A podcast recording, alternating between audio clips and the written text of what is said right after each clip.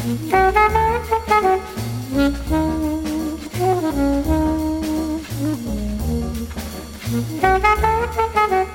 everybody, and welcome to the ninth episode of MTG Fast Finance for the week of March 20th, the podcast that brings you magic related financial information without pissing off a vampire of infinite power.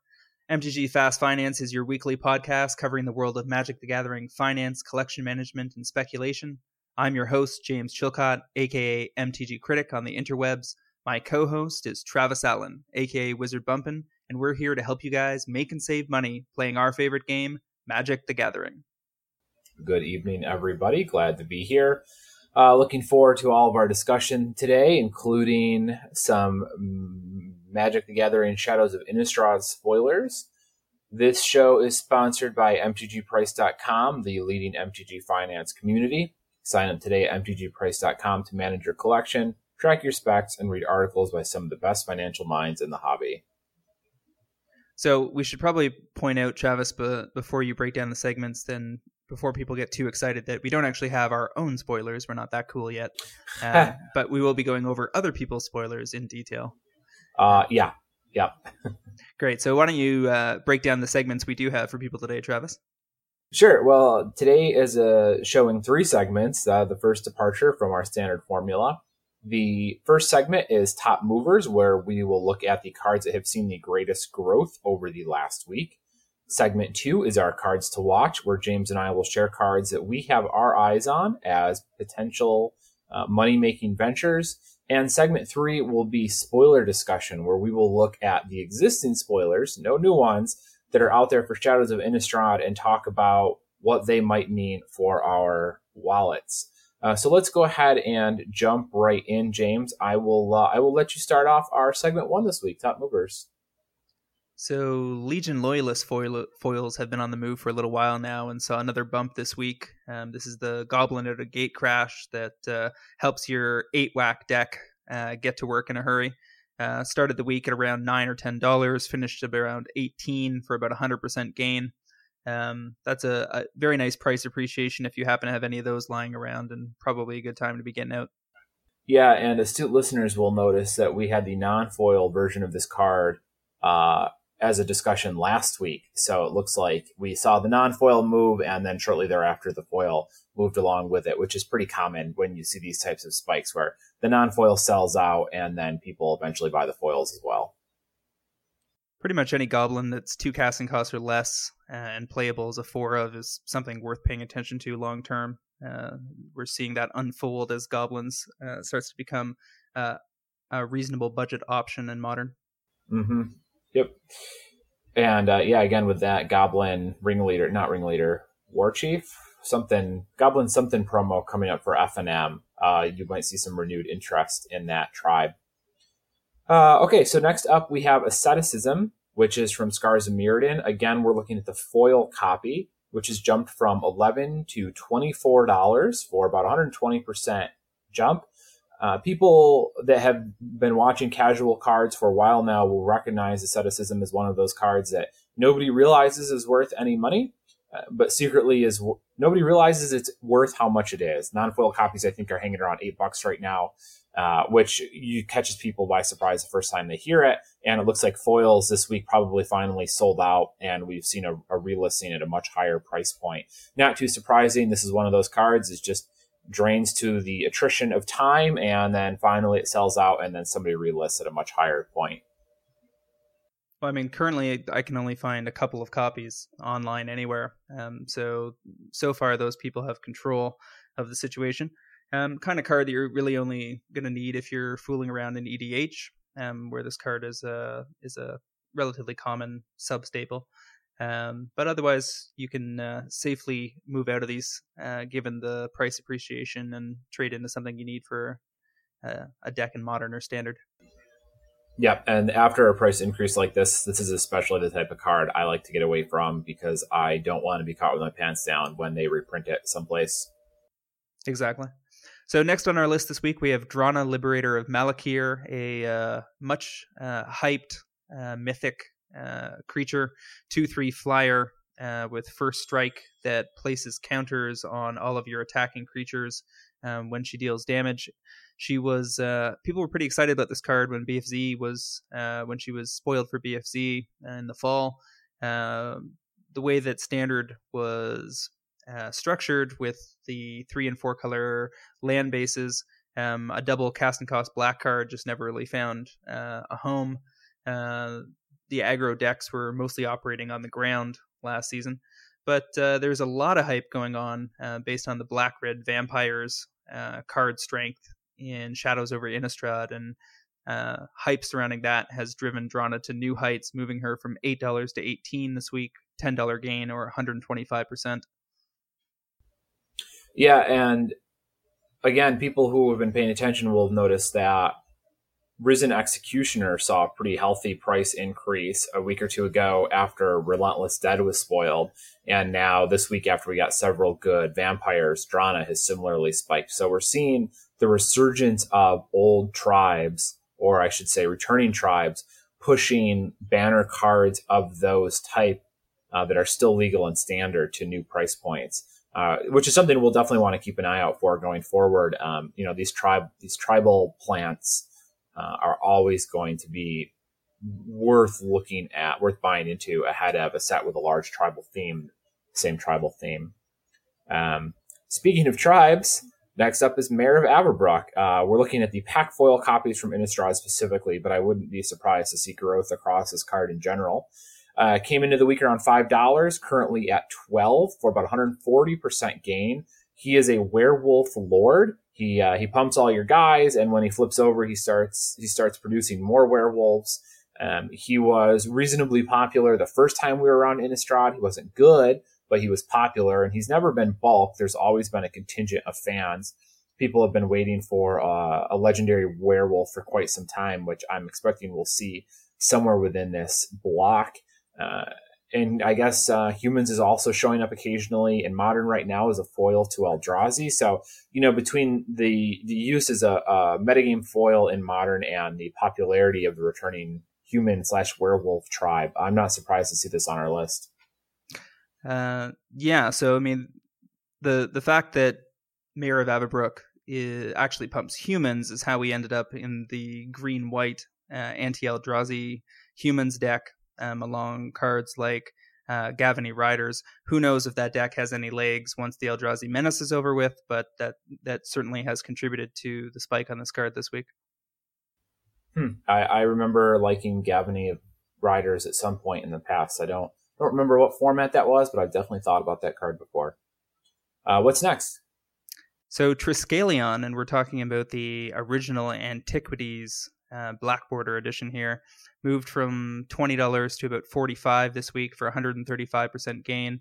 Uh, this is the original printing, as I said. It's probably a card that is uh, seeing some speculation due to old school magic and the uh, proliferation of speculation on old cards that are unlikely uh, to be reprinted in general. Um, you know, not a whole lot to see here unlikely that many of you have these lying around, but if you do, uh, a reasonable exit point if you can take it. Yeah, I feel like a broken record at this point. Every time one of these antiquities or legends cards lands on our list, we never really have anything particularly compelling to say. Just hey, these old cards are all are all viable targets, and we could see any of them fall any particular day. Uh, which leads us directly into our next card, which is Whirling Dervish from Legends, the Legends printing specifically jumped from two and a quarter to 550, looking at just under 150% gain there. Um, same principle, old card, original printing, black border, uh, low supply, not many near mint copies floating around out there. So does not take much to move the needle on these guys. Exactly. Um, so also Hall of Gemstone, uh, an enchantment from Mirage, moving from $1.25 to $5 this week for a 300% gain um, almost certainly because it happens to be on the reserve list, and people are continuing to corner the market on those cards. The one thing I can say for Hall of Gemstone that I can't say about Whirling Dervish or Triskelion is at least the card has a utility and that is extremely frustrating to play against in EDH, where it can lock your multicolored opponents out of casting uh, a large portion of their spells every turn. So if you're playing mono green, this is a pretty good gotcha card. Uh, probably not going to make you very many friends at the table, but the power level is there. So at least I understand where the uh, the utility of this card comes from. Yeah, for for folks that aren't aware, um, Hall of Gemstone is one and two green for an enchant world. During each player's upkeep, that player chooses a color. Until end of turn, each mana producing land produces mana of the chosen color instead of its normal color. Hence Travis's comment about locking people out. Yeah, exactly. Um, okay, James, go ahead and do the honor. What is our, our biggest gainer this week? Well, uh, Scout's Warning from Future Sight is one of a long line of Future Sight rares to see a price spike. Um, in this case, from a dollar to five dollars for a 400% gain. Mostly, this was seems to be predicated uh, on low supply, supply and speculation. Um, but I hear tell that the, at least one of the people that was trying to buy the card out was trying to shop it around at a GP recently and was basically stonewalled by the vendors. Um, so, uh, uh, a cautionary tale for those who are trying to convert quickly when buying out cards. Um, you, you may run into resistance if uh, no deck is on the horizon to justify the cost change. Yeah, we actually chatted about this briefly on Cartel Aristocrats, which is the video cast I do with uh, Lengthy Zemet, Zemet Sells Magic, uh, Doug Johnson, uh, Jim Casale, those guys. Um, and that's where the story came from was, was Jeremy had witnessed these people, uh, this guy unable to solve those scouts warnings. Um, this is a curious story, uh, or, or at least per, or my perception of the story in that, you know, scouts warning was a, is a low supply rare. Again, it's from Future Sight and there's definitely casual demand for this type of card. Uh, in fact, those of you that were playing back uh, two core sets ago, maybe, will recall that green instant that does essentially the same thing. Um, it allowed you to play one of your creatures. I think what was it with flash? It couldn't be countered, and it got a one-one counter when it resolved or something Correct. like that. Yeah, yeah. For one green, um, but Sa- I don't know Sa- if it drew Savage Summoning. I believe you're talking about. Yeah, yeah, yeah. That's the one. I mean, that came out at like eight dollars or something, uh, and it dropped pretty ha- pretty hard. But there was a lot of uh, excitement about that card, um, and not I did not see a single finance writer or competitive player talking that card up. This was not tournament players who were thinking about that card being viable. This was pure specul um, casual demand. So there's definitely a a, a precedent for um, people enjoying this type of card. So when we have one that's very old with very low supply, it's again probably one of these cases where there might have been 100 copies on the market and then you see copy after copy slowly get chipped away until there's 10 left and somebody realizes that they can finish it off. Um, so even though this looks like kind of like a buyout, it looks like a speculator trying to move the market. Um, it's very unlikely that they did that without any sort of actual demand profile behind the card. Yeah, Scout's Warning is uh, instant for one white. The next creature card you play this turn can be played as though it had flash and uh, draw a card. So it's basically like the quicken for creatures. Um, mm-hmm. And you can certainly see how casuals might find that interesting um, to fool around with. There's a bunch of interesting combos that can be achieved with cards like this. Um, but I have a feeling we will see the price of this card settle uh, significantly lower than it's sitting right now, probably in the three to four dollar range, until somebody comes up with a, a use that gets widely publicized. Yeah, undoubtedly, undoubtedly. Um, all right, so let's move on. Segment two, cards to watch. Uh, James, I'm going to let you lead off here. What have you got for us this week?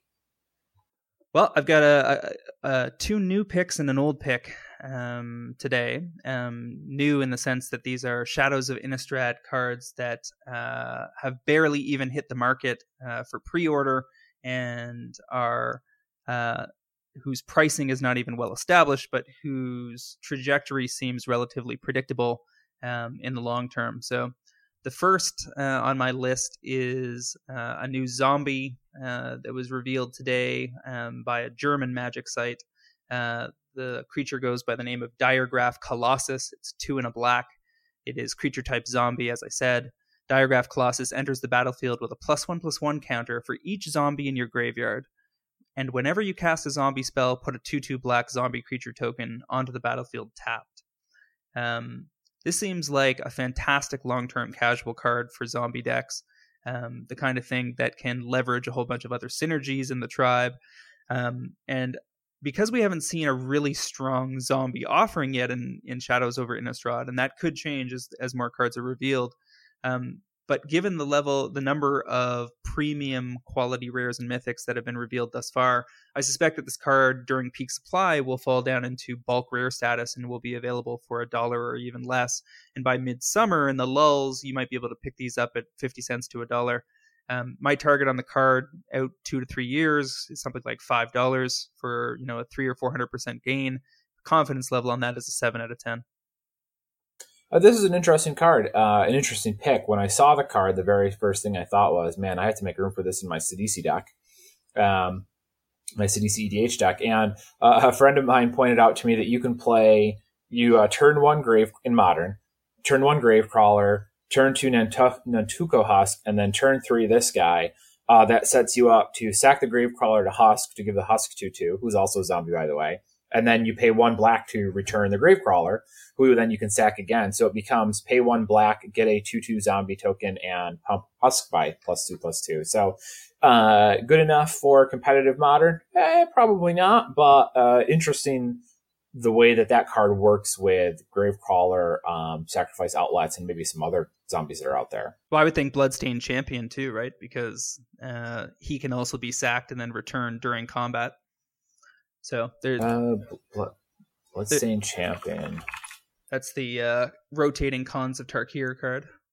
Two one. Yeah, although he's not a zombie. I think he is a zombie actually. Blood soaked champion. Blood soaked champion. Rotating. Yes. Yeah, it's a human warrior. Oh, my mistake. Yeah, yeah, it's all right. Whatever. Um.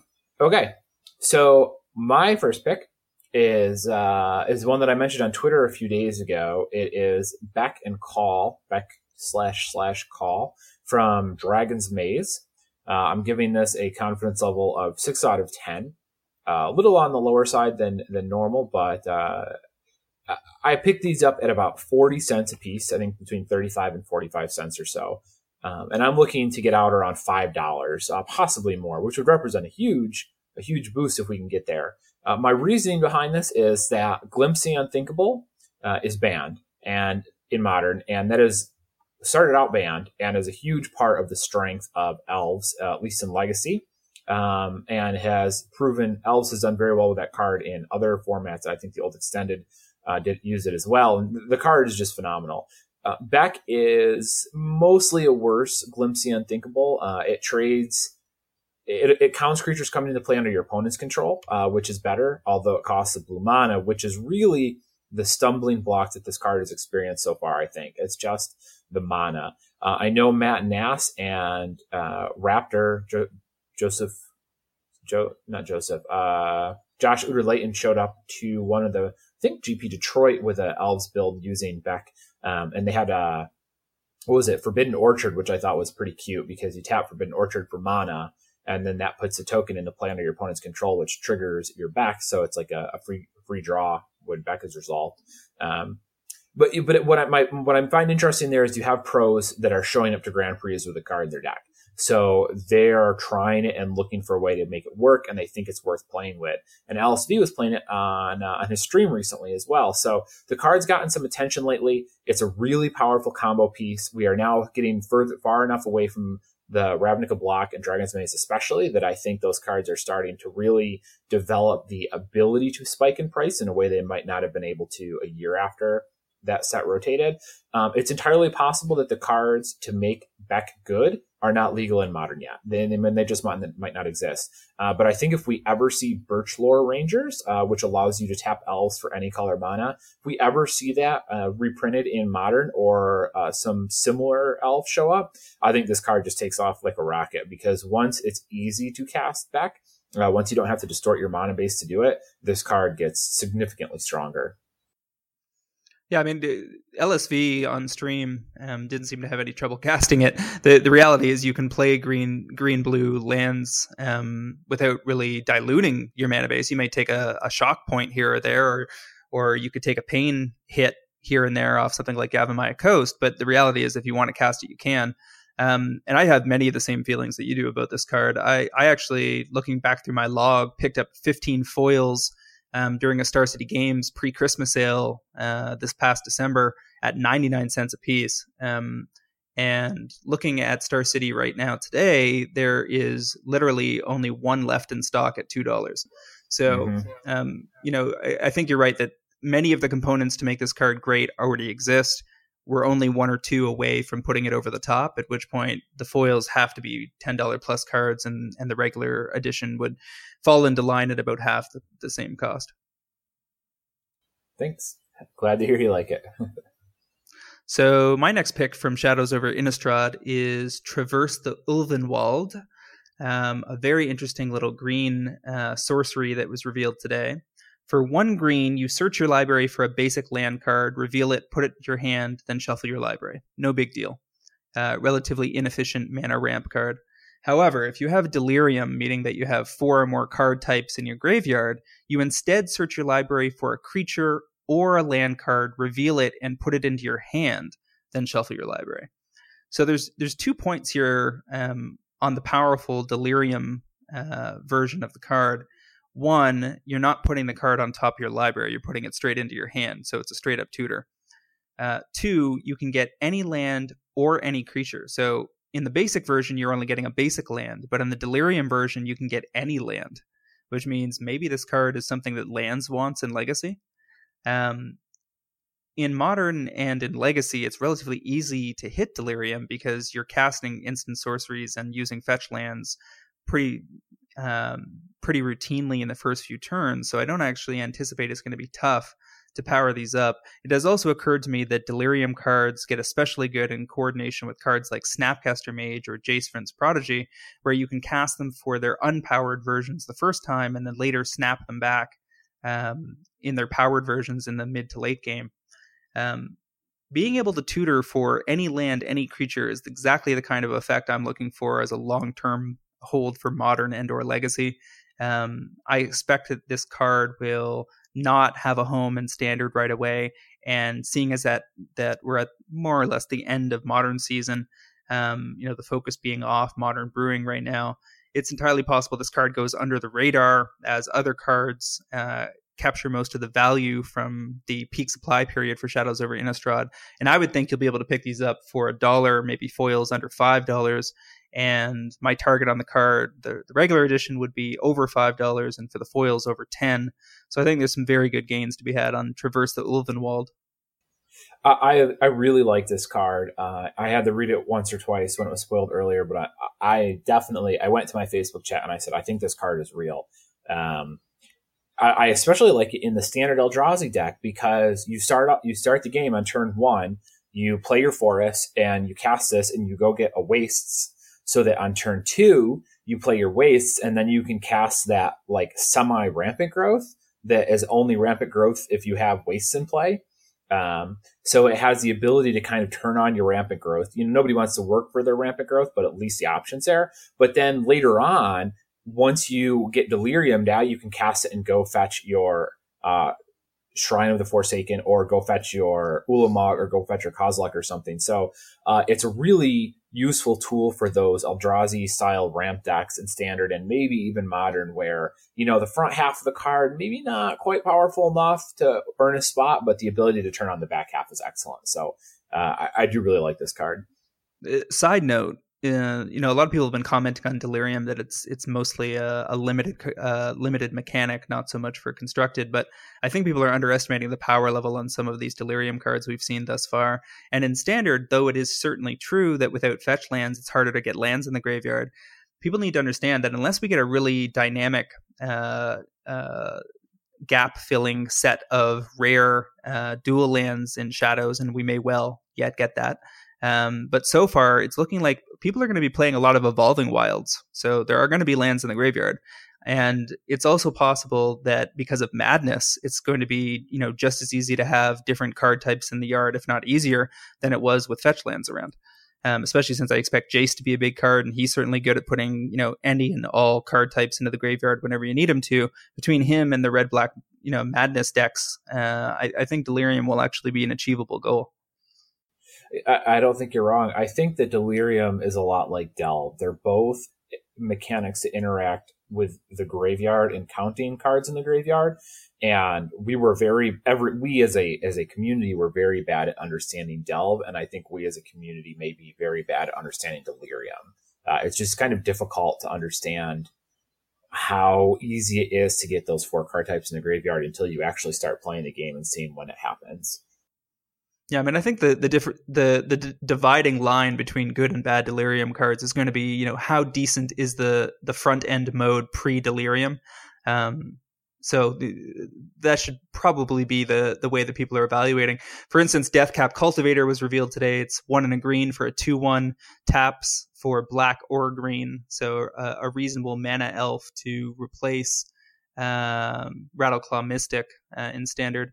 But with Delirium, it gains Death Touch. Um, so I mean that that's a card that is uh, a a great card early in the game to ramp out and a very solid top deck if you're under pressure in the late game and you need to hold off something big. Yep, I, I agree that the, the, front half of the card is going to matter a lot on these delirium effects. Um, excuse me. All right, my next pick is uh, is a short to mid, uh, with a confidence level of seven, probably closer to eight. I'm looking at Needle Spires and Hissing Quagmire from Oath of the Gatewatch. Uh, this is the red, white, and the black, green manlands, creature lands, whatever you want to call them. Both are sitting at about a dollar, maybe a little less than that right now. Uh, I'm looking to get out on these at least at five bucks. I could see them climbing higher. Uh, right now, these are just um, extraordinarily cheap for what they are. Compare the current Oath of the Gatewatch and slash Battle for Zendikar creature land cycle to the original Zendikar cycle. Uh, I mean, you have multiple lands in that cycle. I think really only Lavaclaw Reaches is the only one that's not really any good at all. Um, Black Red being a, a pretty traditional, Lavaclaw Reaches is just bad. But the rest were all playable and are all pretty expensive, and they were all multiple dollars in standard at the time. Needle Spires and Hissing Quagmire are under a dollar. There's with how bad the mana bases are looking to be uh, in Shadows of Innistrad, eh, without that rare site, without a rare land cycle, these are going to be played pretty heavily. Black, green, and red, white tend to be uh, pretty pretty standard, um, const- stand, very common standard constructed color combinations. In fact, if you go back and look at the last several rare lands in these color combinations, they have all got to at least $10 or very close to it uh, at some point during their standard lifespan. So I would not be surprised to see both of these manage to pull that off at some point in the near future. Um, so it just with such a low cost of entry and people have are going to be needing to play lands, uh, I think these are are pretty pretty home run. Yeah, I mean, I, I, like them at a dollar. I like them even more if they go on sale somewhere in the in the summer lulls um, that we usually see on standard staples um, between say 50 and 75 cents. Or if i can arrange with a dealer to buy a bunch of them in bulk in that price range. Because you know even lavaclaw reaches is a $2 card. Stirring wildwood is a $3 card uh, years la- after release. That's not a huge gain, but it still potentially gives you gives you something uh, establishes a floor and ensures that you're not going to lose money on this spec. And you could potentially have you know a reasonable gain if a if a deck uh, finds a reason to be playing these or a casual demand drives usage um, down the road.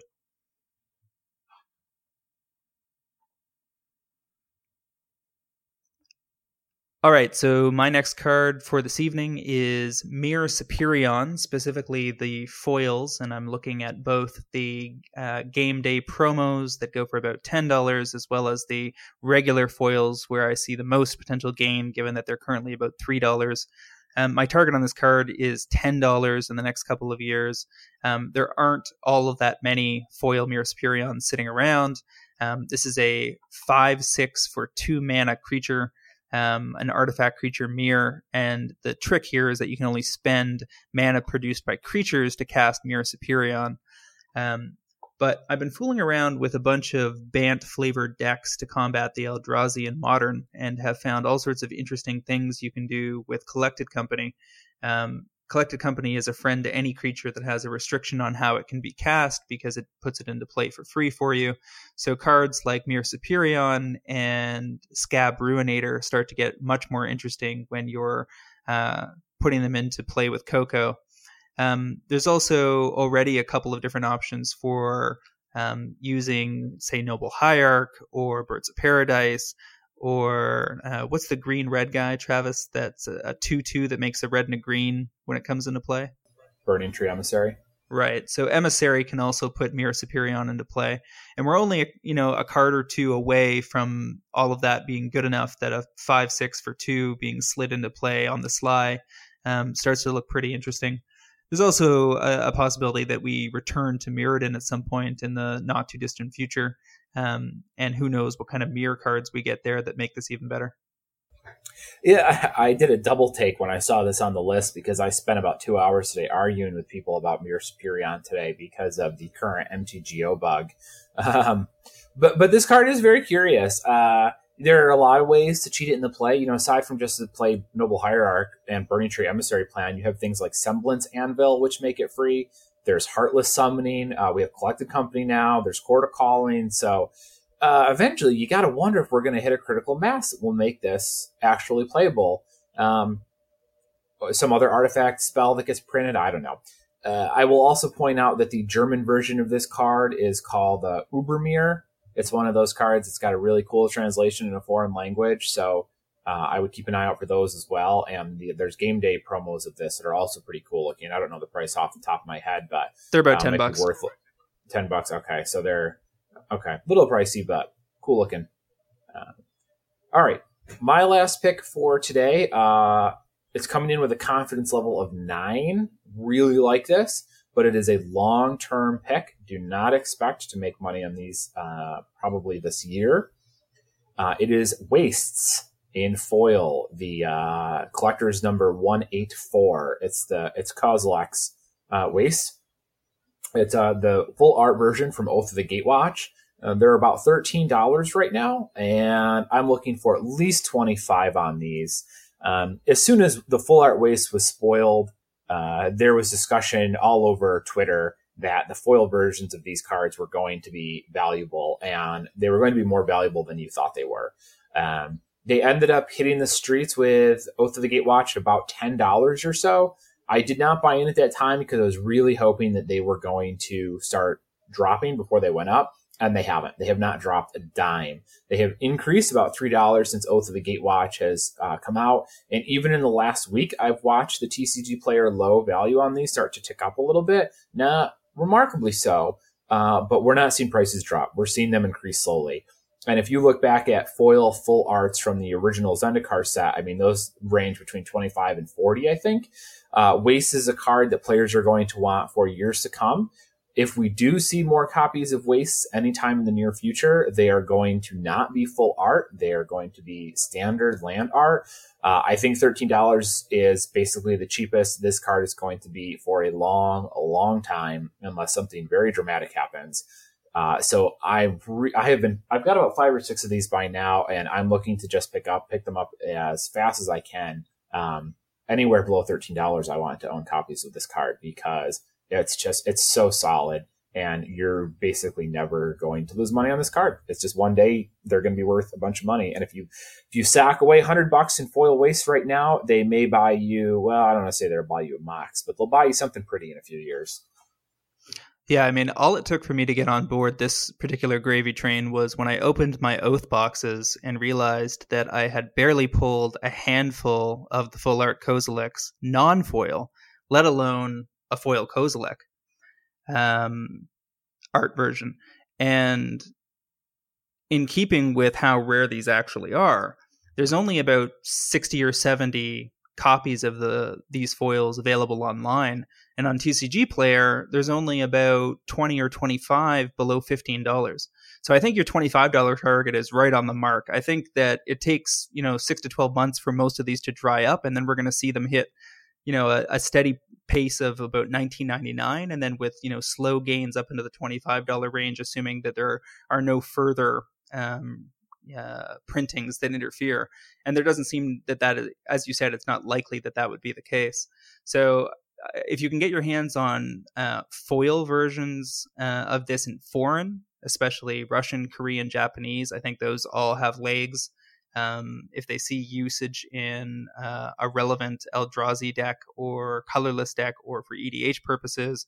There are all sorts of different tugs from the demand chain that will pull these the the price on these cards up up uh, the ladder, and you're going to get to the point where you'll be able to out these on PucaTrade in that twenty to twenty five dollar range and and pocket your very tidy profits. So I, I'm well on board with this pick, Travis. Yeah, and just I just want to point out that keep in mind that Eldrazi Displacer is a very legitimate card that is going to make its impact felt in several formats, and you have to have colorless mana to activate that. And if you've got a deck that can fetch basics, waste counts. So we might see modern and even legacy decks occasionally running one or two of wastes as a something to fetch for their Eldrazi displacers, um, which would just put demand all over the place. So Exactly, and, and and the Eldrazi Legacy deck is very very real. I've seen enough of it now to know that there there are at least two or three different versions that they are uh, relatively resilient to many of the solution cards in the format. And uh, whether it's tier one or tier two, we are going to see Eldrazi decks um, even once they're banned from modern. And certainly Legacy is a format that, while fading, um, uh, the player base for that format is made up of people that are certainly interested in foiling out decks. Yeah, yeah. All right. Well, no more wasting our time. All right, let's move on to segment three, our Shadows over Innistrad spoiler discussion. Uh, I'm going to kick things off here uh, by saying, what the hell is wrong with all of you for buying Thing in the Ice at twenty dollars? Who who bought this card? Who bought this card at seven dollars? Right, like at seven dollars, how is this the right decision? And then you people keep going until it gets to twenty, it's like everybody collectively forgot that Reflector Mage is legal. Did you guys watch the last standard event? There were like 30 Reflector Mages in the top eight or something. That card is bonkers, and your thing in the ice is going to look real embarrassing when you put the fourth trigger on it and your opponent collected companies in response and undoes all your hard work. I, am more excited about this card in in modern and legacy actually, where the the prevalence of zero casting cost spells, Phyrexian mana spells, and cantrips makes the likelihood of flipping it in a timely fashion uh, much higher. It also plays nicely with with uh, other cards that respond to the, the playing of, of instants and sorceries, um, and I think it's going to find a home. But you're absolutely right. First of all, it's a rare. If it was a mythic, maybe you convince could convince me that and, and Reflector Mage wasn't in standard, maybe you could convince me that this price was reasonable uh, in the short term. But as a rare, there's no way that facing peak supply, you know, two weeks out from release of Shadows over Innistrad, that this card can hold even over ten dollars. Like this is this will be a five dollar card by late April. Mark my words. Oh yeah, and listen, when this card was spoiled, I hit my Facebook Messenger chat and I was like, "This card's real. This card is good." I was a fan, I am not a fan at twenty dollars. It's just the price is unreal. Okay. Likewise, pretty much all of the planeswalkers are overpriced in their usual fashion. Um, you know, if if you aren't uh, in tune with this this theme yet, folks, um, planeswalkers are always overhyped. They are always overpriced, and the odds of you being the guy that buys into the next Elspeth instead of the next uh, Narset Enlightened Master are relatively low, so don't subject yourself to that kind of pain. All right, James, rank the new Sorin, Nahiri, and new Jace in order. Hmm. are we Best talking first. about? Are, are, we talking about in standard? Yeah. Okay. Uh, so I think that the most likely to see play as a four of is none of the above.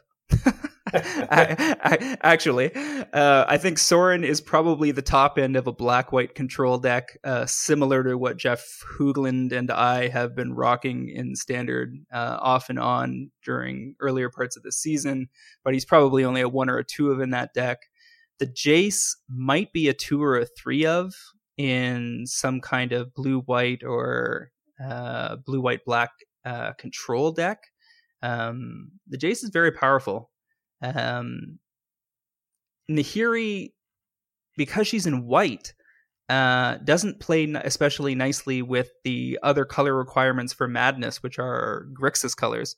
So she's a little awkward there and is probably going to end up as a one or a two of in um, a Naya Planeswalker build that uses Oath of Nissa, Gideon, um, and various other Planeswalkers to uh, attempt to play some kind of uh, you know Super Friends mid range game.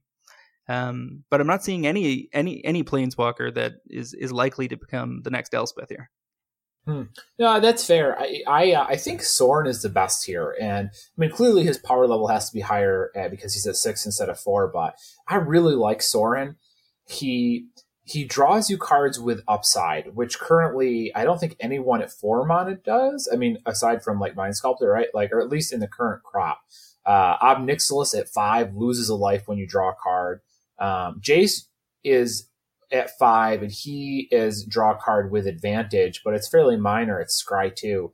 Uh, nailing people's life total when you draw with Sorin just seems uh, extremely potent to me because now your opponents have to answer the constant stream of card advantage you're gaining from plussing him, and also it's pressuring their life total. So the Sorin player can concentrate on cleaning up their board and making sure nothing gets out of control while incidentally killing their opponent, uh, which is a great use of their resources. Uh, his his minus ability is also very powerful. His ultimates, whatever, who cares? You're just going to play him for his plus and his minus. So I think Sorin, I don't think he's an Elspeth, but I think he's closer than people maybe be giving him credit for at first. Uh, again, all these these cards are ridiculous prices right now, so uh, it's not worth buying into any of them. But I do I do like Sorin the most, and if I had to pick, probably Nahiri second. But people always underestimate Jace, so I don't know. So it's so it was actually pointed out to me on Twitter um, that Sorin matches up really well against Chandra Flamecaller um, because if he comes down ahead of her, he can tick up one. If she was played the next turn, the maximum damage she's going to do is six, so he would survive that. Um, if he comes down after her, he can use his second ability to clear her off the table. Um, so that's interesting. Um, but Travis, we've we've actually missed the the planeswalker that's most likely to be a four of here, um, which is LSV's reveal um, on Channel Fireball the other day of Arlinn Kord, the uh, werewolf ah, planeswalker. So I keep forgetting about that. So at two red green uh, for a three loyalty planeswalker, her plus one is until end of turn up to one target creature gains plus two plus two vigilance and haste. Her zero ability is to put a two two uh, into play and then flip. Uh, once she flips, her plus one is creatures you control get plus one plus one and gain trample until end of turn. Her minus one uh, is that she gets to bolt something and her minus six is you get an emblem that creatures you control have haste and uh, this creature deals damage equal to its power to target creature or player by tapping. So that is not only a uh, a startling array of mid-rangey abilities, um, generating creatures, powering up a creature to attack and then block in the same turn cycle, um, pumping up creatures for an alpha strike, clearing off threats or finishing someone off. But the casting cost is right at four, and it's in colors that are likely to be able to stall out the board and make it harder to attack. Yeah, I keep forgetting this card is in the set. Uh, the, this card is somewhere on the scale between solidly playable and far and away best card in the format. And I, it's really difficult to figure that out right now. There's so much text on this card, and I feel like at any given time, you as the opponent have to be playing around four different abilities uh, based on what your opponent's going to do. This card is is tricky to keep up with. So you know, time will tell where this falls on that scale, but uh, it's definitely at least playable. Uh, I guess the question is: Is it a Xenagos the Reveler, uh, or is it a Elspeth Suns champion? And and we'll just have to wait and see. Um, but that is a good card.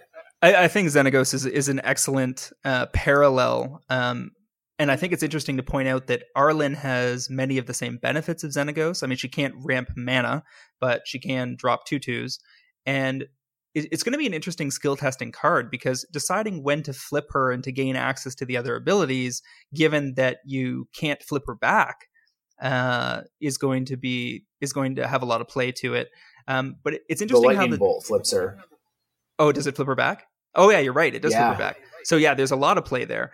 And it's also interesting that she, in the same way that Sorin lines up nicely against Chandra, Arlinn can line up nicely against Gideon. So they they Gideon make a two two. You Arlinn uh, pump up your creature, attack into Gideon. They're forced to block with the 2 2 to stop it. Your, cre- your creature had vigilance and haste, so it's sitting back to block if they try to counter and take out Arlinn. Um, all sorts of interesting play patterns there. Yeah, absolutely, absolutely. It'll be really curious to see how this plays out, and uh, she will put uh, definite upward pressure on the value of any red and good red and green cards floating around that might otherwise be overlooked at the moment. Um, I, I, I want to jump off Planeswalkers really quick because there's a few things I wanted to talk about. I, I do want to make a point of saying Eerie Interlude. Uh, that is a card that was spoiled real early on uh, people have mostly forgot about at this point. I think we originally saw it like February February fifteenth, so almost a month ago now.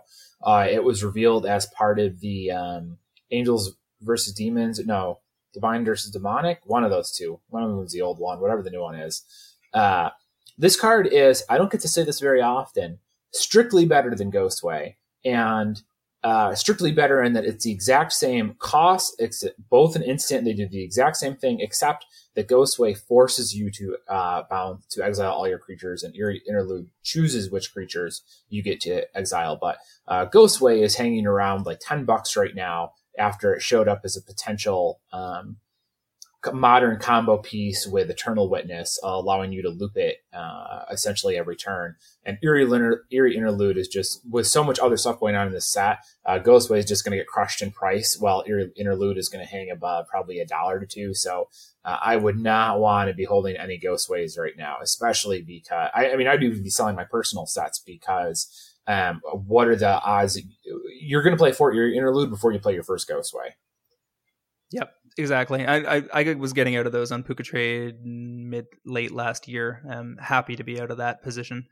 Um, so there's a couple other interesting things um, that have been a little under the radar. Um, at first, people were really excited about this card, Harness the Storm, um, and now seem to be a little more muted about it. So for everybody's uh, edification, Harness the Storm is two in a red for an enchantment that states Whenever you cast an instant or sorcery spell from your hand, you may cast target card with the same name as that spell from your graveyard. So if you cast Lightning Bolt and you have a Lightning Bolt in your yard, um, you can cast the Lightning Bolt too. It's worth noting that you don't cast the second copy for free. You still have to have the mana to cast the other one. So th- this means that you know doubling up on cruel ultimatums is not going to be happening. Um, but for low casting cost spells, this is still relatively interesting. Um, a little janky, but keep in mind there was another card that was kind of quietly revealed that hasn't really been talked about much. Um, that's a common called Pieces of the Puzzle for two and a blue. It's a sorcery. Reveal the top five cards of your library, put up to two instant and or sorcery cards from among them into your hand and the rest in your graveyard. So that's a reasonable amount of card selection to set up some kind of blue-red spell-based deck. Uh, whether the re- remaining amount of support uh, exists in standard, uh, I have no idea.